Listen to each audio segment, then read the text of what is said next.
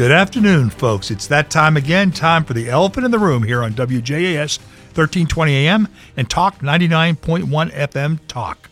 This is your host, Sam DeMarco, joined in studio today by my trusty executive director, John Snyder, man of a few words. You've heard me say that so many times. And John just glances, oh, he doesn't care anymore. He just glances over and, you know, shakes his head, smiles. And we have Dandy Daryl Grandy, our producer the guy that makes all the magic happen and gets everything that our guests say in studio to you folks, the listeners here at home.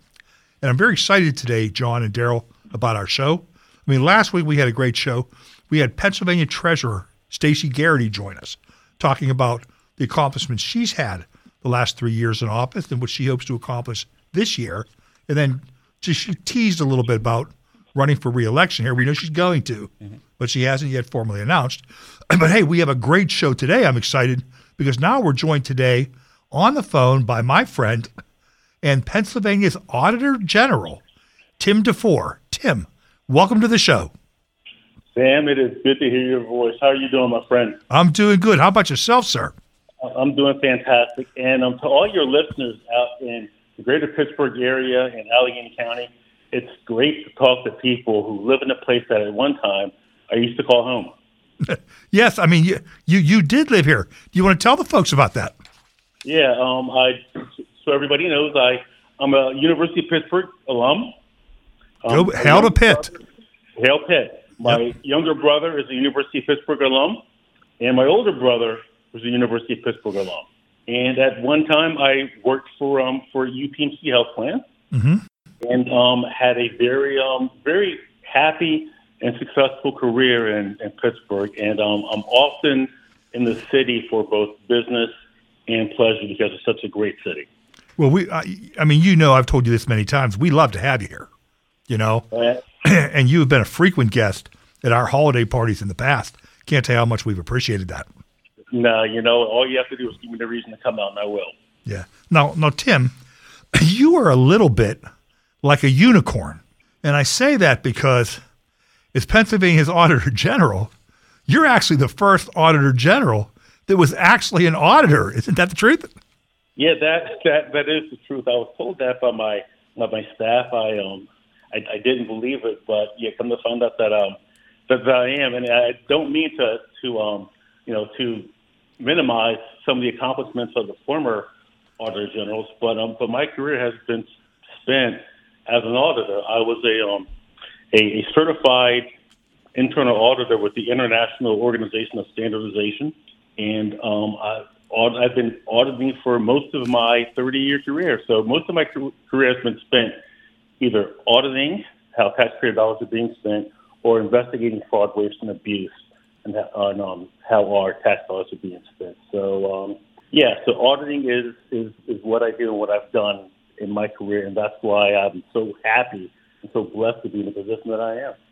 Now, many of the folks that are listening, you know, they know, you know, you're you're the Pennsylvania Auditor General and things like that, and you've talked and just explained about you were an auditor and talk about auditing. But can you explain to the folks or give them sort of a little description as to what are the types of things that you folks conduct audits on, and, and what's to the benefit? What how does that benefit the people of Pennsylvania? Well, it, they um they they get to know and understand and they'll learn that how government is actually spending their tax-paying dollars. Mm-hmm. That's, and that's that's my main purpose is to determine how taxpayer dollars are being spent, if they're being spent appropriately, and the programs that are funded by state government. And it also it, it could be a program that um, is in the State Department, or it could be a program that is outside state government but is funded by state government? Are those programs are they running in a way in which um, they're supposed to? And um, if they're not, and we discover that in an audit, we'll make a common sense recommendation to the legislature, to the auditee, and to the governor with regard to what we feel recommend what we feel is wrong, and make some common sense recommendations and solutions and how the problem can be can be fixed. So, in a nutshell, that's pretty much what we do. And um, we do that by performing three types of audits. Um, the first one is financial audits. And the, and the financial audit, it's, it's in the name itself. The second one being performance audits, and that is how different programs that are funded by state government, how are they actually performing? And, um, and the third one can be attestation engagement. And what that is, is let's say a State Department comes to us and they say, well, we want you to take a look at this part of this particular program. And we come up with some, um, together, come up with some audit guidelines, and um, we perform on whatever those recommended or agreed upon procedures are. And, um, and let me, I can't forget a, a fourth, actually. And those are some compliance audits.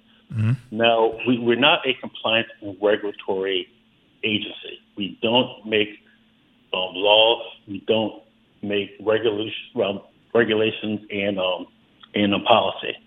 But if we are um, asked to do it, then we then we will. And there's there's several where we are required by law to perform these audits. And, and a um, and being being brief, it's like pension audits. We are required by law to um, to audit certain pension plans in municipalities, and the same with um, fire relief audits, and also certain functions of of um, federal funding. And that's, and for example, the state received a lot of money, COVID money, with the, um, to to disperse to whomever the government felt needed to receive those funds. We audit those funds as well. Mm-hmm. we do that through our single and our state audit. So, so in a nutshell, it's we, we, we follow the money, Sam. That's our job to follow the money. Well, that's awesome. Now, Tim, tell me about your office. How many employees work in the Auditor General's office, and, and what's your annual budget? Well, our annual budget is about um, 42, 43 million um, compared to the Commonwealth, which is about 42, 44 billion. Right. And we have about 300 and um, 70, 380 employees total. Wow. Now, not all of them are auditors. Mm-hmm. Um, we have in a neighborhood of about 290, close to 300, that in fact are are auditors. And and this is probably the smallest this department has ever been. At one time, the department had close to a thousand employees. If you can imagine that. Wow. Maybe yeah. Um, yeah, close to a thousand employees, and we're we are, are about um, about 380. But but we manage, and, the, and the employees that we have, I have to admit, are extremely um, dedicated to the craft of, of auditing. Well, I'd say you guys do far more than managing because I believe that you conduct thousands of audits a year, don't you? 3,500 a year. Wow. Yeah, wow. We, we perform 3,500 a year. So, so when I say that our, our employees are extremely busy and extremely dedicated, you can't get away with not having a dedicated staff and, and produce 3,500 orders on an annual basis. And that, that that's phenomenal. I mean, it, it, really is. It sounds like the people are getting their money's worth out of the Auditor General's office for sure. With, without a doubt, and we want to make sure that the citizens get their get their money's worth. I mean, our, our number one job is to make sure that government is accountable and transparent with regards to how we spend, um, how government spends tax dollars. And that's mm-hmm. that's our main job. We're apolitical, and I think me and you have talked about this before. We have one function, and that is to make sure that government is transparent and accountable on how it spends taxpayer dollars. Well, so, I I think you've demonstrated that because, you know, unlike some of your predecessors, I mean, I, I believe you had vowed you know, not to weaponize audits, but to follow the law. And I think, you know, uh, you've you've conducted audits under former Governor Tom Wolf, and you're conducting them under current Governor Josh Shapiro. And there's no politics or even a hint of politics yeah. being played, at least that I've heard. Right, in, and there can't. I mean, the, the moment I start playing politics, or we start playing politics in a department, what happens is, is you put your thumb on the scale of an audit. And, you know, one of the things that our auditors are, um, are sworn to do, and this is one of the things that's in the auditing standards, is to be independent. If you start playing politics with regards to how you do your audits, how you perform your audits, then that immediately, that, that independence immediately goes away and it really casts a, um, a um, um, not a positive light, and it makes some of the audit reports, if you do do that, it makes them people question why you why why are you doing this? And is this audit politicized or is it not politicized? And that's something I don't, and that question is going to come up anyway, depending on what mm-hmm. you audit, how you audit. But that's something I want to take away from the department because the first thing that we have to do is to be independent. I mean, our, our main job, in addition to performing the audits, is also to inform the legislature and to inform the governor and the citizens of this Commonwealth, citizens like yourself, inform you on how your tax dollars are being spent. So our job is to inform, is to inform, and also to make people understand that this is what's going on. These are our recommendations, and you can trust and believe that what we do is um, is produce a quality audit report, and you can depend on us to do that. Well, I think I mean that that goes without saying, and you have proved that over the last three years. You know, and I know you know I, I've heard some say that you've actually transformed you know yeah. uh, th- this department and some of the ways that you do things. Like for example, school audits. You want to tell us a little bit about that? Yeah. So and you know and you know one of the, the things that that we decided to do, Sam, and we did this very early on, is when we talk about transforming the department. That's what we looked at doing um, transforming to improve, which meant how how are we doing our work internally? Are we being efficient in how we're doing our work? Are we writing our audit reports in a way that the common person or the auditee can understand? So very early on in administration, we took a look at how we were doing our work. And one of those was how exactly are we performing school audits? Now, one of the biggest misconceptions that was out there with regards to school audits was that people believed that we were doing financial audits for school districts. So when we closed the Bureau of School Audits, there was an uproar across the state that nobody was longer nobody was longer no longer looking at how school audits are being performed, and they can spend money any way they want to. Mm-hmm. And if you would ask the average person, okay, what exactly did the Bureau of School Audits do? They couldn't tell you. So, number one, every school district, whether you are a public school, a private school, or charter or cyber school, they're audited every year. They have to have an independent auditor come in and audit them every year. Now, I don't know what school district you live in, and even your listeners, they could Google their school district and put audited financial statements. And online, they should be able to see their audited financial statements of the school district that they live in. Mm-hmm. If not, they should be able to have that information. So we don't audit um, financial school districts. We never have. Here's what the um, Bureau of School Audits did. They were basically taking information such as school bus ridership, teacher certification, and whether or not um, fire and safety drills were performed every year. We are taking that information from the Department of Education, looking at it, verifying that verifying that the information that the Department of Education had was in fact correct, putting in an audit report, then putting it out there. So that's duplication of effort. And in addition to that, when I had started several years ago, the Bureau of School Audits have had 120 people that were employed there. When I started, they had 46. So the cut the cutbacks on the Bureau of School Audits had already begun. So so we looked at how, how, um, how we were performing audits of school districts, and we realized well we can be a bit more efficient in how we're doing that. We're not doing financial audits, never have, never will. As far as the information that um, we were auditing, the Department of Education already had. So we were just duplicating their efforts. So what we did we decided to close the School Audits, use those resources in performance audits, and audit school districts on the performance. So that's what we're doing. We will always audit school districts, but from this point on, we will audit them based on performance and how they're performing with with taxpayer dollars in their programs. Mm-hmm. So that's where we are with school districts. Well, you've also gone beyond that. It's not just about auditing schools. I mean, haven't you been a big proponent and advocate for financial literacy to be taught in our schools. I mean, absolutely. And there's several reasons why, several reasons for that.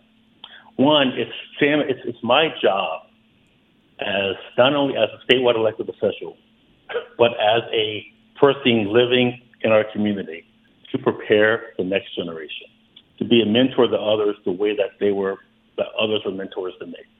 And years ago, when I was Dauphin County Controller, I saw the importance and the need for teaching financial literacy. Um, from financial literacy from kindergarten through 12th grade, like so many other states in the country have, have done. And, um, and because what you do when you teach financial literacy and kids graduating from high school understand their, um, under, understand finance. They, when they look at their paycheck, they understand where the money is going. They understand credit. They understand what it takes to save for an emergency. They understand what it takes to, to buy a car. And um, the better off these kids are graduating from high school, the better off this Commonwealth is going to be down the road. And another thing that we started to see, and when I started looking at audit reports, and one of the things that I do on a regular basis is every week I will randomly select like maybe four or five audits just to read, just to see, you know, um, how they're written, and just to see what's going on. So I will mm-hmm. randomly select four or five audits. And I remember picking up five um, five pension audits. Now, when we do our pension audits, we do them in blocks, and we may do like let's say ten at a time. So these um, ten pension audits were released. I looked at five of them, and of the five that I looked at, all of them had some type of audit findings. Now, when you t- initially take a look at them, you may think to yourself, well, there was a mistake here, a mistake here. And the first thing that may come to mind at times is fraud. And but when you start looking at them, you realize that there's these errors or these issues aren't necess- aren't fraud. They're basic accounting errors, mm-hmm. and that the individuals who are responsible for putting together the um, the pension data or calculating the pension information performed a base had a performed a basic math error. And then so I then realized that you know what, it's not only the students who are in K to 12 that need to understand financial literacy, adults as well. And by teaching it, these errors that we're seeing in some of these pension audit reports, hopefully they'll go away because the individuals will understand, have a better understanding of of accounting, better understanding of math. So it comes full circle. I mean, again, you know, and it's it started off with the, with with our children, with our future, mm-hmm. our future business leaders, our future individuals who are going to be creating jobs, individuals who, for the next several decades, are going to be responsible for not only this Commonwealth economy, but for the nation's economy, preparing them for that. So it started off by helping to prepare them but we also realized that it's also some adults that, that need need and want that as, as well. And I have to give my um, my thanks to Senator Gebhard, who recently had legislation passed to where, and I believe in calendar year 26, 27, where graduating high school seniors are going to have a, have a half a credit, take a half a credit of financial literacy in order to graduate from high school. And that's a major accomplishment. And some people may not see that as a major accomplishment, but that is a major accomplishment. Pennsylvania is now the 25th state in the country to offer financial literacy. And I'm so proud of the senator, and um, and I'm going to continue to be an advocate of financial literacy again because as great a step as that is, I'd like to see it offered from kindergarten through 12th grade um, as a lot of other states are doing it, and a lot of other school districts in the Commonwealth are doing it and have been doing it for for decades. Mm-hmm. Mean, and um, these school districts that we've visited, held press conferences, they're not necessarily waiting for action from the state with regards to teaching financial literacy. They understand the importance of it. So some of them have been doing it for decades. And as part of our Beat Money Smart Financial Literacy Initiative, we have been going across the state, um, holding press conferences at these schools and saying, look, this is a way to get it done. These school districts are doing it the right way. And now, as far as teaching financial literacy, it's not necessarily a one size fits all because teaching it at the school district and let's say in, in Westmoreland County may not be the same as teaching it in Center, in Center, Center City, City, Philadelphia, which we've been to both. But the bottom line is teaching in, teaching in a way in which the students are going to understand. Well, that's awesome. Uh, you know, and uh, folks, we're here talking today with our guest, uh, Pennsylvania Auditor General Tim DeFoor. And Tim, I mean, you, you did other things as well. I mean, when you talk about transforming the office, didn't you change the way that the Auditor General's office recruits and retains their employees? Yes, yes, we did. So um, there's a couple things that we did. So, and again, it all goes back to to some of the things that we did. I say we because I, I can't take credit for for all, for any of this. Um, I, you know, at times I kind of throw out an idea, and the staff will take it and run with it and improve any thought that I have. So you're often going to hear me refer to the department as as we, um, because I have a, such a fantastic fantastic staff. But yes, as far as recruiting, and one of the things that we realized very early on is after the COVID restrictions were lifted, lifted throughout the Commonwealth, people were retiring at a high rate. And if you watch any of the budget hearings, you hear secretary after secretary, state official after state official saying that people were retiring and they could not replace people. They could not replace the people who are retiring, let alone hire new people. Mm-hmm. So, um, so, and it was the same with, with our department. We we could not replace the, the people that were um, that were retiring. At one point, we were down to, I just said that we had like 380 people. At one point, we were down to about 340 almost. So we need to come up with a, a way to to um, to recruit recruit talent.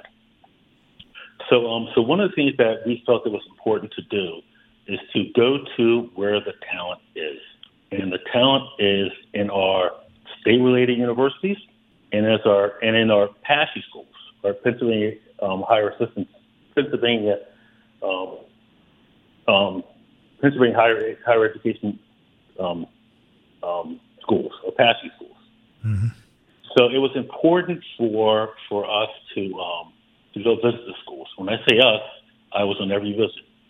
Um, it's important for us to go to these schools and to talk to the administrators, and talk to the accounting, business, and IT students about working for the government and the importance of working for the government and talking about everything that, in particular, the Department of the Auditor General had to, to offer. So we visited all four state-related schools, four state-related, Pitt, Penn State, Temple, and Lincoln, and each and every one of the PASSHE schools as, as well. And, um, and we were we talked about state employment. We talked about um, by coming if you come to work for the state out of school, and you have a student loan, you work for the state for ten years, your loan will be forgiven. We talked about all the great benefits that um, the state has to offer. We talked about quality of life that the state has to offer, and especially the auditor general, the different types of audits in different types of departments that we um, that we have. And um, so, so we started this tour. So halfway through the um, the tour, um, a workforce development team, which is which is also new. So we decided to um, to create the department's first ever workforce development. So our workforce development team came up with this idea with regards to interns, because prior to the department would have maybe three or four interns a year.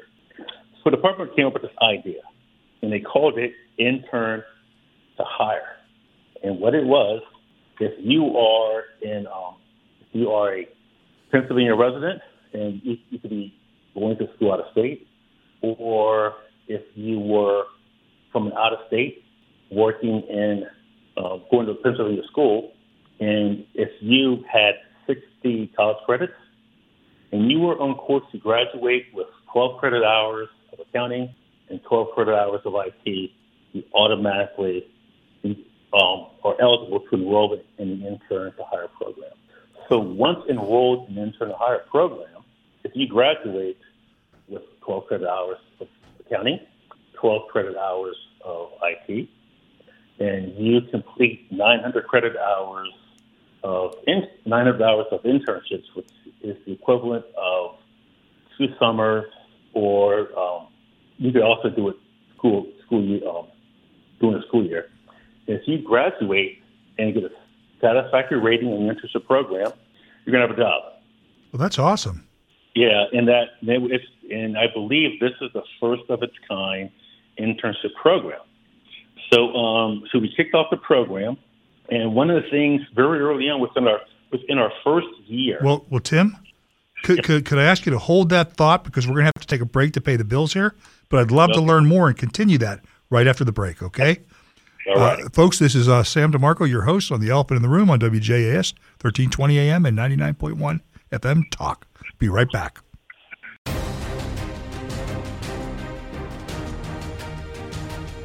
Folks, welcome back to The Elephant in the Room. This is Sam DeMarco, and we're joined on the phone here by Pennsylvania Auditor General Tim DeFoor. And Tim, we were just talking before the break.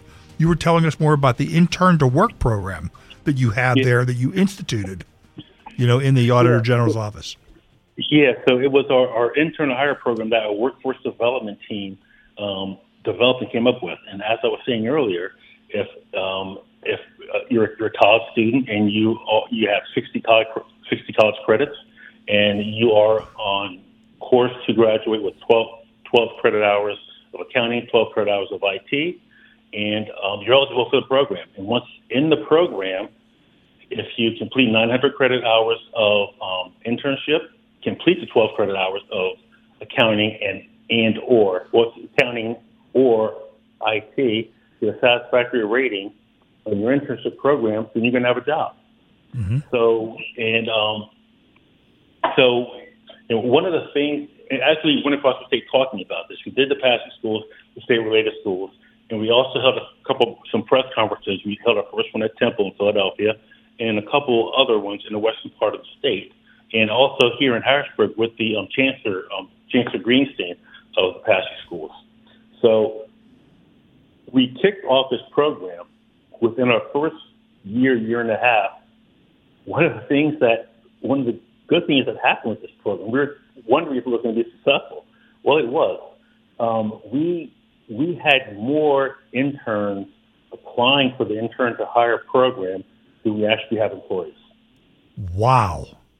That yeah, Wow. I mean, that, especially today, as many folks are claiming, know, finding it hard to attract, you know, new employees and things like that. To have that sort of demand based upon, you know, the programs you put in place. I mean, that that, that is awesome. that was that was totally amazing, and we end up going from um, from four interns to 17 interns, and we, I'd like to double that, double that this year. And in fact, um, we just hired the first two graduates of that program this past fall. Wow. So, so the program and the, we, view this program as the feeder for the next level of um, for the, the next generation of auditors within the within the department. And one of the things that it that it did, it um, as far as the the the experience and the level of auditors that we're bringing in, if these these were interns who did the work when they're interning at a very high level. So when they come in to be auditors, they're already doing performing audits at a very high level. So that makes things a lot easier on people like me.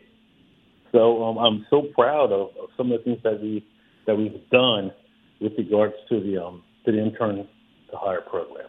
No, that that that that's fantastic. And and, and Tim, I mean, listen, you were a bit of a um, I don't want to call it a trend center, but a a glass breaker because when you were elected in 2020, I mean, you were the first African American to win statewide office in Pennsylvania. Yeah, You know, so I mean, I'm very proud of that because as you know, the Democrats seem everybody they want to put up as a candidate, they always claim it's the first, first in line for the bathroom, first in line for lunch. Okay, but really, you know, we we broke the glass ceiling here, and uh, you know, so uh, you know, I you you were really, um, I mean, you you were really making waves, my friend. So here's here's what I'm very thankful for the for um, the Republican Party. Mm-hmm. And um, and you as well, because I remember coming when I was trying to get the endorsement, coming out to Pittsburgh and talking to you. So when we talk about when I look at the people who helped me, you're one of them. So pat yourself in the back if you can. Well, listen, I appreciate that, but uh, you know, uh, one of the things uh, I have people telling me like I'm a big deal here, you know, and I find it hard to believe because I feel like I'm a dog hydrant, excuse me, a fire hydrant in a dog's world. But uh, but I will say this, listen, Tim, uh, I recognize from the first time we spoke and I met you that you would be a great, great candidate. And again, I think, you know, for me, I, I have a business background and I just look for competency in government, right? And when we talked and you explained, you know, not only your background, having attended, you know, college here at the University of Pittsburgh, worked for UPMC here, but you were an actual auditor yeah. running for the position, you know, and you were uh, in law enforcement. I mean, it, it's a natural, it's a no brainer. And I'm glad the people of the Commonwealth of Pennsylvania saw that in 2020 as well. And I believe that they're going to absolutely see that this year in 2024. Yeah, and, and that's what it was about. Um, when I ran in 2020, um, it, it's not about me running against somebody. It's about me talking about my experience and what I've done, letting the voters decide whether or not, um, number one, I should get elected, and number two, going into 2024, we're here now, whether or not I should keep my job. And one of the things that I've always talked about, these are, this is my experience. And my experience has always been dealing with taxpayer dollars. It's, it's always been like that. And there's, I, I've never and even when I, the only other political office I've ever run for was Dauphin County Controller, which did the same thing on the, on the county level. Mm-hmm. And, um, you know, that's so as, as far as making people accountable for taxpayer dollars and government be transparent, that's what I've done for my, um, my entire career, whether it was in law enforcement or whether it was a certified internal auditor. It's, um, because I really care, you know, about how our tax mm-hmm. dollars are being spent. Look, when I'm at the, when I'm in my office, I have TVs. I have one view is of the because the my um, office is on the corner, so I have out one window, you have a view of the Capitol. Another view, you look out over a neighborhood where people, neighborhood in the city of Harrisburg, where some people are living under the poverty level. And I know because I have, I know people in those neighborhoods. Mm-hmm as far as the people that live that live in those neighborhoods, Sam, I can't forget about them. Nope. They pay taxes. They work. Some of them, and I know some of them, work three jobs just to have a roof over their kids' heads and make sure that their kids get get a meal and don't go to bed hungry. Mm-hmm. So I have to think about them when I do my job. Well, so that's I, why I do my job the way the way that I but I do it and um, and make sure that those individuals who are there that they're not forgot, forgotten about. And I'm not just talking about it. I'm actually doing things that's going to impact their lives. There you have it. Well, I think Tim, you know, you you're a great leader, and I say that because as you've reiterated a number of times here on the show, you talk about not about yourself, but you talk about your staff. You know, and you talk about how, you know, you can provide direction and you can provide ideas, but it's your staff, it's your team at the Auditor General's office that takes and executes, you know, on those ideas, puts them into practice, and helps that office deliver for the benefit of the people of the Commonwealth of Pennsylvania. And to that point, the people in that neighborhood that you see when you look out the window on the other side of the Capitol. And um, and you, as far as you know, and we, we talked about about about Flux staff, mm-hmm. and I, I really, you know, half of them I don't know what political affiliation they are. Um, all I know is that they're experts in their area. I have a, an expert who is my deputy for administration, and as far as managing an office, managing an office's um, finance and budget, that's his area of expertise. Mm-hmm. I have somebody who, um, and my legislative office. Um, former state Rep- Representative John Hurst knows how the Capitol works, mm-hmm. and it's and for my um, director of communications, someone who um, worked under former Governor Tom Ridge and is an expert in communications. So you have to have the right people doing the job. And we're talking about people who are subject matter experts mm-hmm. across the board. You have to have those people in place in order for any of this to uh, to work. Well, I've always told folks that when you have good people working for you, it's a joy to come to work. You yeah, know, it really is. And conversely, if you don't, you know, it can seem like uh, you know hell on wheels, right? So, uh, you know, I'm glad, and I think a testament all the accomplishments that you've been able to achieve in just three years. You know, and how you've been able to transform that office is a testament to the ability of the team you have in place to be able to execute. And uh, so we, we want to give kudos to those folks, Absolutely. you know, and the entire team at the Pennsylvania Auditor General's office. Absolutely. Now, Tim, here we are, 2024. There's going to be an election this year. Are you running for reelection? I am running for reelection, and I announced that um, uh, geez, about a month ago. Okay. About a month ago, and um, one of the things that I said in my my election announcement is again is to make sure that we continue to do the job that we are supposed to do. And when you look at the Pennsylvania Fiscal Code, it lays out the Auditor General's responsibilities. That's what I follow. Mm-hmm. I don't follow a particular ideology. I follow through what is the law, what is under the Pennsylvania Fiscal Code. That's how we do our work. As far as when we put our audits together, what is the the um, federal auditing standards, the generally accepted auditing, auditing standards. Mm-hmm. Okay, that's how we do our work. And what work are we going to do that actually impacts people the moment they look in their bank account, the moment they look into their checkbook, and the moment they um, go to the bank. So looking at so doing those things that is going to impact the average person. That's what we that's what we vowed to do and I believe that, um, that, that we're doing that. Well, I've always believed that when people go to the polls on election day, and whether they're pulling a lever on a machine, you know, selecting a name on a uh, electronic voting machine, or you know, coloring in a circle on a ballot, that they believe that somehow, some way, that their choice and that vote is going to make their life a little bit better. Okay, that or their kids or their grandkids, and you know, I mean, th- this is a testament to the things that you're doing. You explained earlier. You know, the folks in the Commonwealth of Pennsylvania should be able to understand that by ensuring that the money that the government is spending pro- is properly spent, ensures that their tax dollars are used effectively. You know, and trying to minimize any waste, fraud, or abuse. So, I mean, that's a that, that's a good thing, and it seems like most folks understand that. Yeah, it's it's it's a, it's a common sense approach. And that's that's pretty much what this is. I mean, we, we understand what our duties and responsibilities are, and um, and we, we follow that follow that to a T. And one of the things that we've that we've done is I, I have a, I have an open door policy. Mm-hmm. So if somebody has a somebody has a concern, it could be a legislator, it could be a citizen. They want to come in and see me and talk about it. They can come in and see me and talk about it.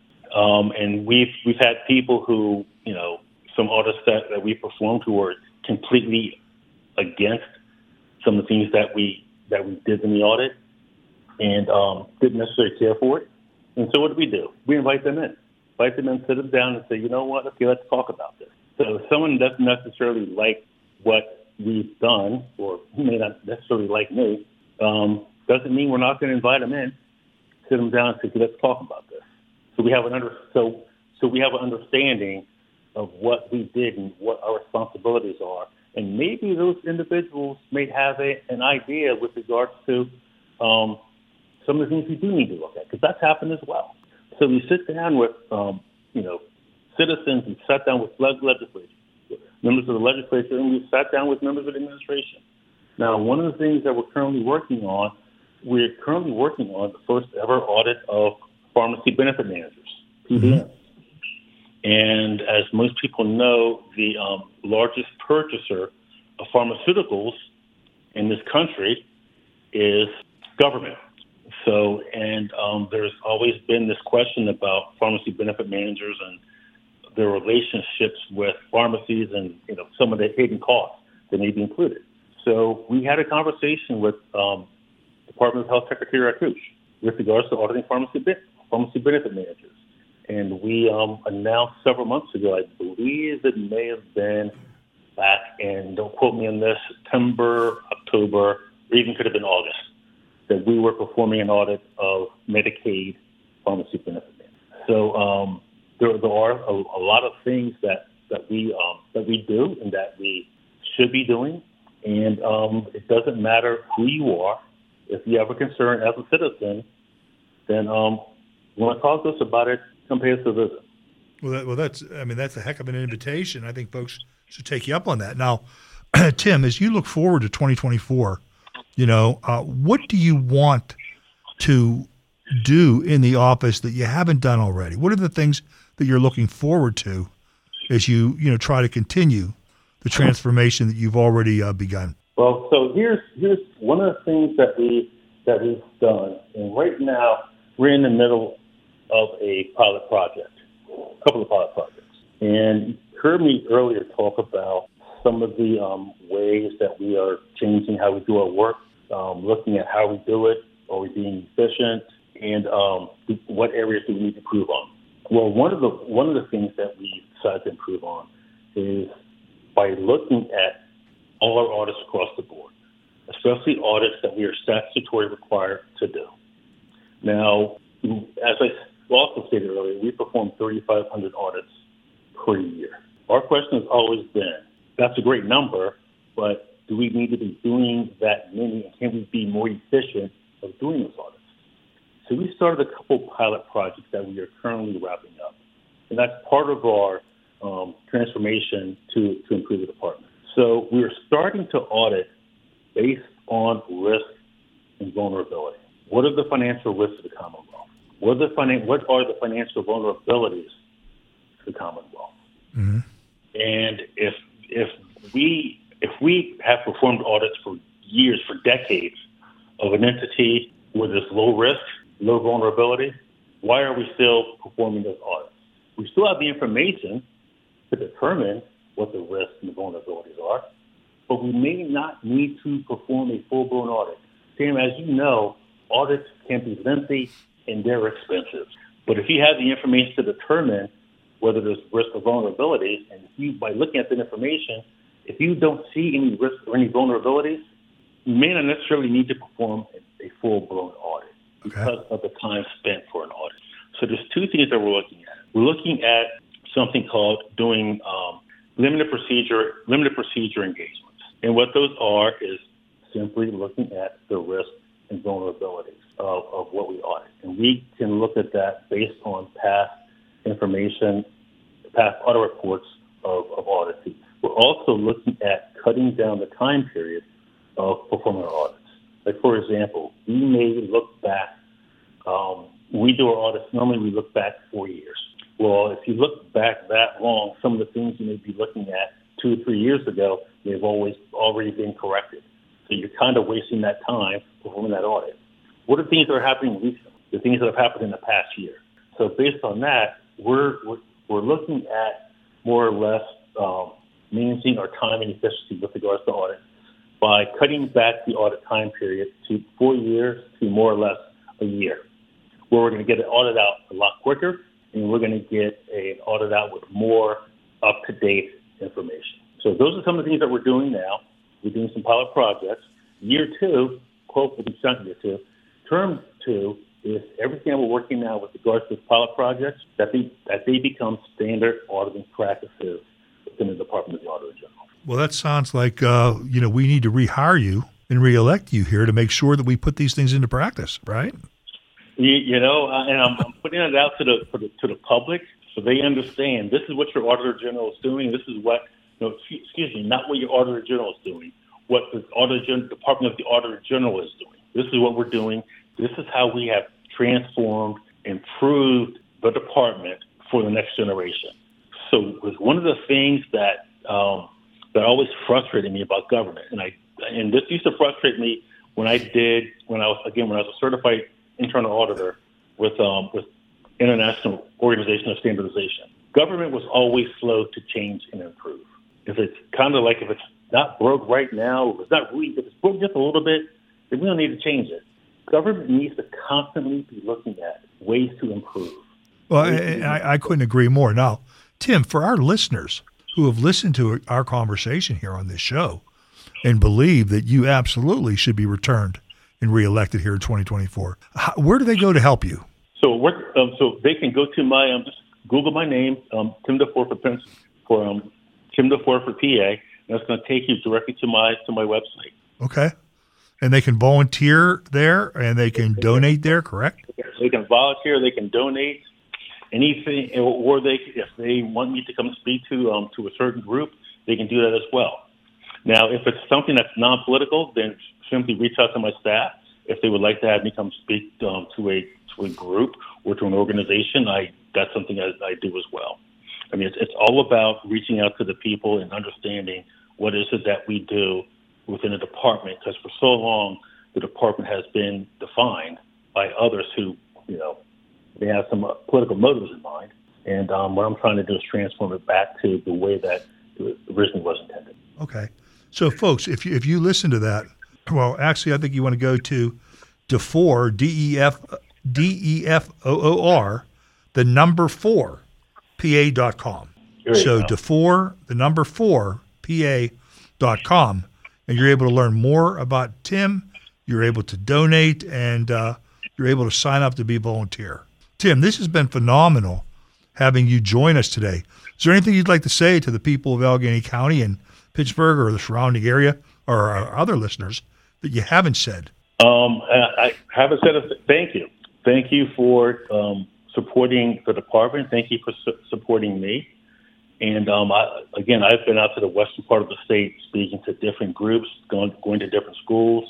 Um, I'm a supporter of junior achievement, the Y, the YMCA's, and um, whenever I've, I'm in the western part of the state, I've been um, been treated like I was royalty.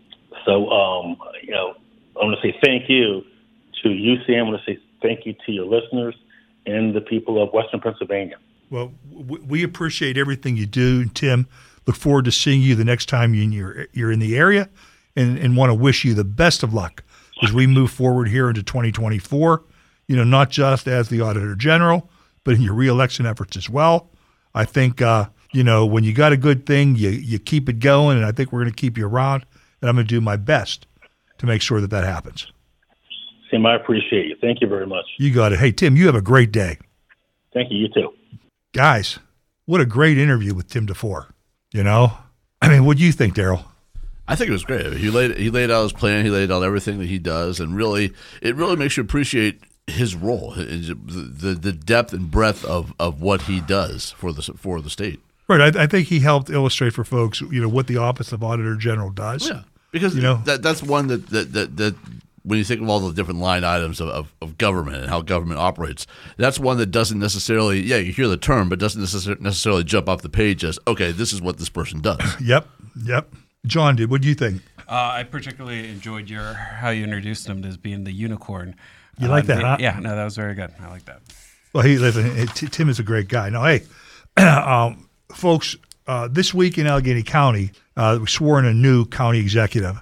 That was County Executive Sara Innamorato, who's uh, you know the, the, they made a big deal about the first woman to have that office, and uh, so we want to you know give her the opportunity, you know, to get started here and and and, and to govern, and don't want to get in the way of these things, but unfortunately, some uh, you know maybe missteps on her on her part. You know, I had to issue a couple press releases this week and uh, do some media interviews because, you know, one uh, they put out a survey, you know, and you can find it if you go to a Connie for All or for you know SaraInnamorato.com.